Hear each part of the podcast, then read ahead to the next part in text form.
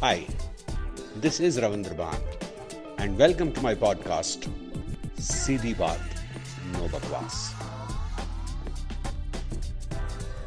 कुछ बातों का मतलब कुछ मतलब की बातें क्या मतलब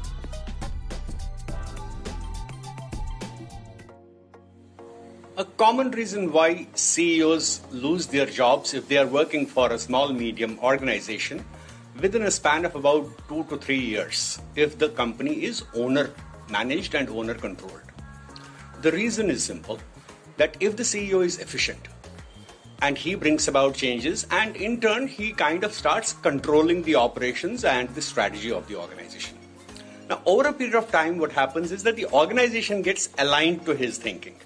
Now, people are following his instructions or his guidelines and they become addicted to his style of management because he's professional. But what happens to the owner is that despite the fact that the organization is doing better, the owner at some point of time feels insecure. So he feels now this person is controlling the organization and he is de facto owning the organization. What the owner doesn't realize that the CEO doesn't own a single share in the organization. He is on a salary. He is a professional. He is come here to deliver things. But that insecurity drives the owner to see a sort of an adversary in the CEO. And the natural thing is the CEO is asked to go.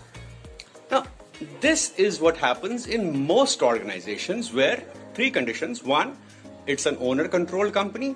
Second, it's a small medium organization. And third, the CEO is efficient. If all these three things happen, and if you are one of those CEOs, watch out. You could lose your job the day your owner feels that you are stronger than him, even though you may not own a single share in the organization.